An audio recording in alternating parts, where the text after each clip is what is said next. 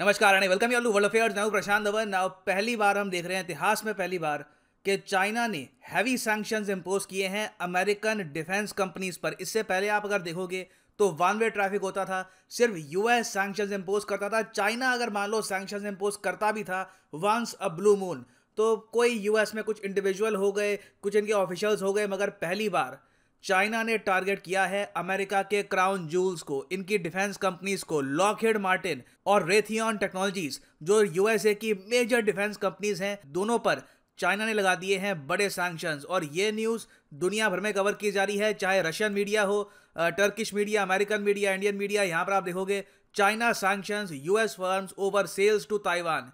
ये एक historic moment है। शायद हम यहाँ पर एक प्रॉपर पावर शिफ्ट को देख रहे हैं इतिहास में पहली बार, जब सिर्फ यूएस के पास अब सैंक्शंस की पावर नहीं रही, चाइना भी प्रॉपर सैंक्शंस लगा सकता है। और ये देश इतना कॉन्फिडेंट फील कर रहा है कि इनके सैंक्शंस में भी दम है, ये भी अमेरिकन कंपनीज पर मैसिव प्रेशर डाल सकते हैं। तो ये सैंक्शंस किस बारे में है, पाकिस्तान का यहाँ पे रोल क्या आता है, F-16 यहाँ पे कैसे कवर हो सकते हैं, बहुत कुछ यहाँ पे आपको जानने को मिलेगा। So a lot to know, a lot to discuss as always. But before we begin, आगे बढ़ने से पहले आपसे एक बहुत ही बेसिक क्वेश्चन पूछूंगा।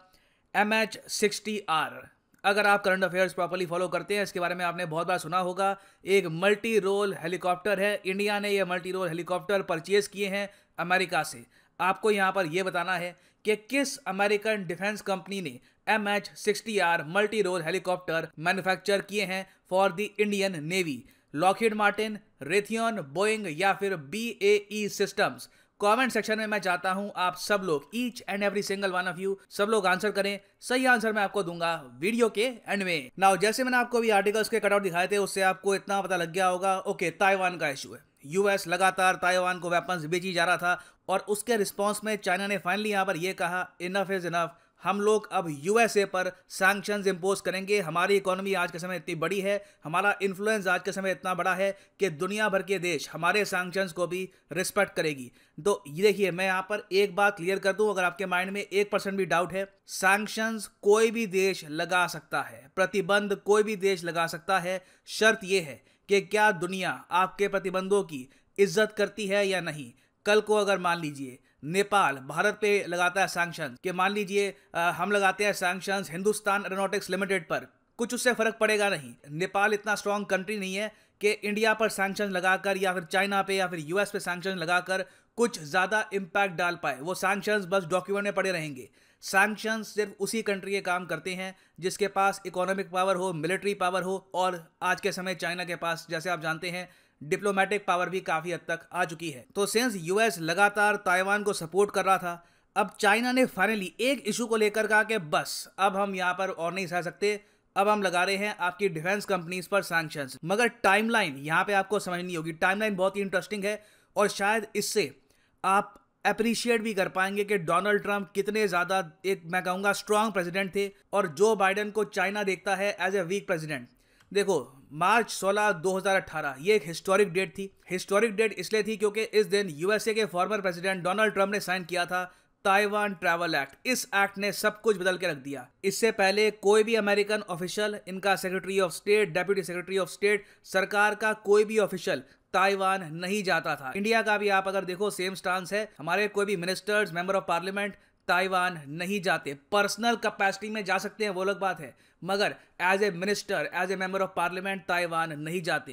ट्रंप ने यह सब कुछ चेंज कर दिया था 16 मार्च 2018 को। और उसके बाद से हम देखते हैं ऑलमोस्ट हर कुछ महीनों में कोई ना कोई American official, high ranking official Taiwan पहुंचा होता है और ये कोई डिफेंस डील साइन कर लेते हैं। और जो ये डिफेंस डील साइन होती हैं, ये भी ताइवान ट्रैवल एक्ट का ही एक रिजल्ट है, क्योंकि जैसे ही एक्ट साइन हुआ उसके बाद से हमने देखा है कि यूएसए ने multi-billion dollar डील करी है ताइवान की मिलिट्री के साथ। फॉर एग्जाम्पल जुलाई 17, 2018 को ताइवान की आर्मी ने ऑफिशियली कमीशन कर दिया अपाचे अटैक हेलीकॉप्टर्स को, जिन्होंने परचेज किए हैं यूएसए से फॉर ऑलमोस्ट $2 बिलियन। उसके बाद आप सबको याद होगा कि ट्रंप ने एक मेगा डील साइन करी थी जिसके अंडर यूएसए प्रोवाइड करेगा ताइवान को 66 F-16 fighter jet worth $8 billion. जब यह सब कुछ हो रहा था चाइना काफी हद तक चुप था, चाइना ने ज्यादा कुछ रिटेलिएशन नहीं करी।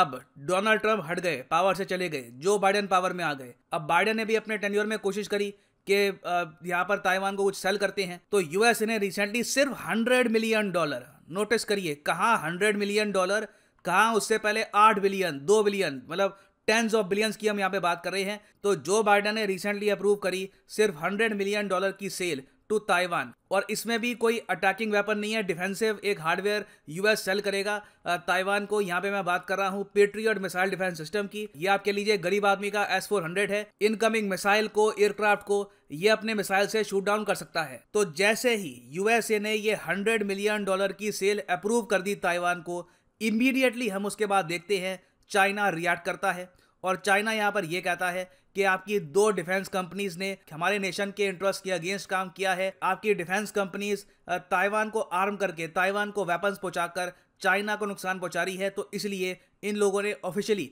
सैंक्शन लगा दिए लॉकहीड मार्टिन और रेथियॉन टेक्नोलॉजीज पर। नाउ यहाँ पर मैं ऐड करूंगा, इसमें सिर्फ यही एंगल नहीं है ताइवान वाला, चाइना एक और बात को लेकर भी फ्रस्ट्रेटेड है।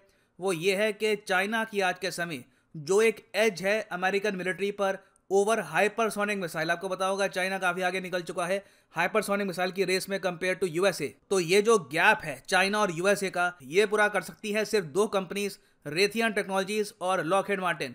ये दोनों कंपनियां अमेरिका की जो आज के समय बहुत ज़्यादा रिसर्च कर रही है और काफ़ी हद तक मैं कहूँगा प्रोग्रेस भी कर चुकी है हाइपरसोनिक मिसाइल के फील्ड में। अभी रिसेंटली आपको पता होगा कि यूएसए ने सक्सेसफुली फ्लाइट टेस्ट किया था रेथियन हाइपरसोनिक वेपन को, और पॉसिबिलिटी है कि इवेंचुअली जब यूएस के पास हाइपरसोनिक मिसाइल प्रॉपरली आ जाएंगे ये रेथियन टेक्नोलॉजीज़ के ही होंगे। उसके अलावा जो लॉकहीड मार्टिन कंपनी है, जो F-16 बनाती है, जो F-35 बनाती है, इन लोगों ने रिसेंटली F-35 में ये एबिलिटी डाल दी है कि ये भी एक हाइपरसोनिक मिसाइल को फायर कर सके, और ये लोग खुद का भी एक हाइपरसोनिक मिसाइल बिल्ड कर रहे हैं। तो चाइना आप कह सकते हैं बहुत हद तक फ्रस्ट्रेटेड है इन दोनों डिफेंस कंपनीज को लेकर। तो इसलिए चाइना ने एंटी फॉरेन सैंक्शंस लॉ, जो चाइना के पार्लियामेंट ने पास किया था 2021 में, उसके अंडर अमेरिकन कंपनी पर लगा दिए सैंक्शंस। नाउ यहाँ पर मैं आपको ये बता दूँ कि इसका इम्पैक्ट पाकिस्तान पे भी कैसे आएगा। आप अगर चाइना के एंटी फॉरेन सैंक्शंस लॉ को पढ़ोगे तो यहाँ पे सिर्फ आपको 16 आर्टिकल्स मिलेंगे, कुछ ही पन्नों का पूरा लॉ है, और इसका रीज़न बहुत ही सिंपल है। रीज़न यहाँ पर यह है कि चाइना ने खुद को बहुत सारी पावर दी है कि इस लॉ के अंडर ये लोग क्या क्या कर सकते हैं। हर वर्ड की डेफिनेशन इंटरप्रेट की जा सकती है according to the communist party of China. तो इस केस में मोस्ट प्रोबेबली अब क्या होने वाला है कि चाइना खुद तो खैर लॉकहीड मार्टिन और रेथियन के वेपन्स नहीं परचेज करेगा, जो कोई बड़ी बात नहीं है। लॉकहीड मार्टिन कह सकता है यहाँ पे वैसे भी कौन सा परचेज कर रहे थे, क्या फ़र्क पड़ता है, मगर चाइना भी यहाँ पर यह इंश्योर करेगा कि जो चाइना के डिप्लोमेटिकली करीब देश हैं, फॉर एग्जांपल पाकिस्तान, रशिया, कुछ हद तक मैं कहूँगा central Asian countries, North Korea, उसके अलावा कई अफ्रीकन कंट्रीज़ भी हैं, इनमें से कोई भी देश बिजनेस ना करे लॉकहीड मार्टिन और रेथियन टेक्नोलॉजीज़ के साथ। ना ज़्यादातर कंट्रीज़ को इससे कोई फ़र्क पड़ेगा नहीं, मगर पाकिस्तान एक ऐसा देश है जो ऑलरेडी F-16 फाइटर एयरक्राफ्ट को यूज़ कर रहा है।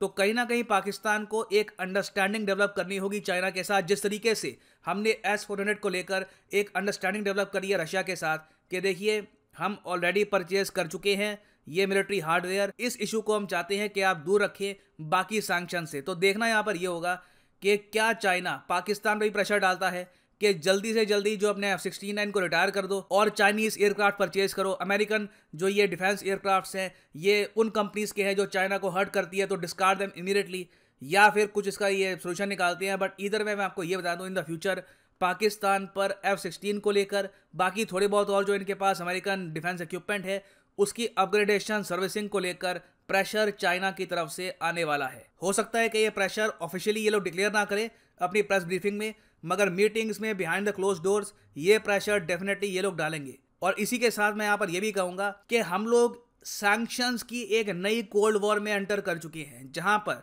सैंक्शंस लगाने वाला सिर्फ एक देश अब नहीं रहा। चाइना के पास भी आज के समय इतना दम है कि किसी ग्लोबल कंपनी की सेल्स काफ़ी हद तक कम कर सकते हैं, उसको काफ़ी नुकसान पहुँचा सकते हैं अपने यूनिलैटरल सैंक्शंस के दम पर। नाउ इंडिया का स्टांस यहाँ पर क्या है, देखिए इंडिया कहता है कि चाइना भी गलत है, यूएसए भी गलत है। इंडिया का स्टांस हमेशा से एक ही रहा है, हम लोग सिर्फ यूनाइटेड नेशंस के सैंक्शंस मानते हैं, यूनिलैटरल सैंक्शंस को इंडिया एक्सेप्ट नहीं करता। तो मेरे हिसाब से कहीं ना कहीं बाकी जो दुनिया भर के और कंट्रीज़ हैं उनको भी यूएस और चाइना पर प्रेशर डालना होगा, और दोनों कंट्रीज़ को ये कहना होगा कि देखिए सैंक्शंस लगाने का अधिकार सिर्फ UN सिक्योरिटी काउंसिल को है, आप लोग अपने दम पर यूनिलैटरली सैंक्शंस लगाएंगे तो इससे इन द फ्यूचर दुनिया में कॉन्फ्लिक्ट बढ़ेगी, कोल्ड वॉर और ज़रा इंटेंस होगी और ये वर्ल्ड पीस के लिए अच्छा साइन बिल्कुल भी नहीं है। ना वापस आते हैं अपने एमसीक्यू की तरफ के MH-60R मल्टी रोल हेलीकॉप्टर जो इंडिया ने रिसेंटली परचेज किए हैं फ्रॉम USA, ये किस कंपनी ने मैन्युफैक्चर किए हैं? तो सही उत्तर इसका है option A, Lockheed Martin is the right answer. यहाँ पर आप देख पाएंगे लॉकहीड मार्टिन ने खुद क्लेम किया है कि MH-60R ये है दुनिया के सबसे एडवांस्ड मैरीटाइम हेलीकॉप्टर। और फाइनली यहाँ पर मैं ये भी ऐड कर दूं कि लाइफ में अगर आप एक बार प्रॉपरली यूपीएससी एग्जाम के लिए प्रिपेयर करना चाहते हैं तो आप परचेज कर सकते हैं अन अकेडमी के क्वालिटी कोर्सेज। सिंपली जाओ कमेंट सेक्शन में, यहाँ पे आपको मिलेगा ये लिंक, इस लिंक पे करो क्लिक और यहाँ पे आप परचेज कर पाएंगे the course of your choice. अगर आपके पास अभी 2-3 साल का टाइम है, आप आराम से 2024-25 के आसपास एक अटेम्प्ट देना चाहते हैं तो ये यूपीएससी कॉम्बो कोर्स परचेज कर सकते हैं जिसमें आपका प्रीलिम्स, मेंस, ऑप्शनल तीनों कवर हो जाएगा। ये सारे कोर्सेज अलग अलग परचेज करोगे तो आपको 10-20 हज़ार रुपये एक्स्ट्रा पे करने होंगे। तो एक तो सेविंग यहाँ पे आपकी हो गई, उसके ऊपर एडिशनल आपको यहाँ पर डिस्काउंट मिलेगा अगर आप यूज़ करते हैं promo code PD10। The prices will fall even more, so use करिए यहाँ पर code PD10 and save money. So इसी नोट के साथ ये है वीडियो का अंत। Thank you for listening and as always God bless you all.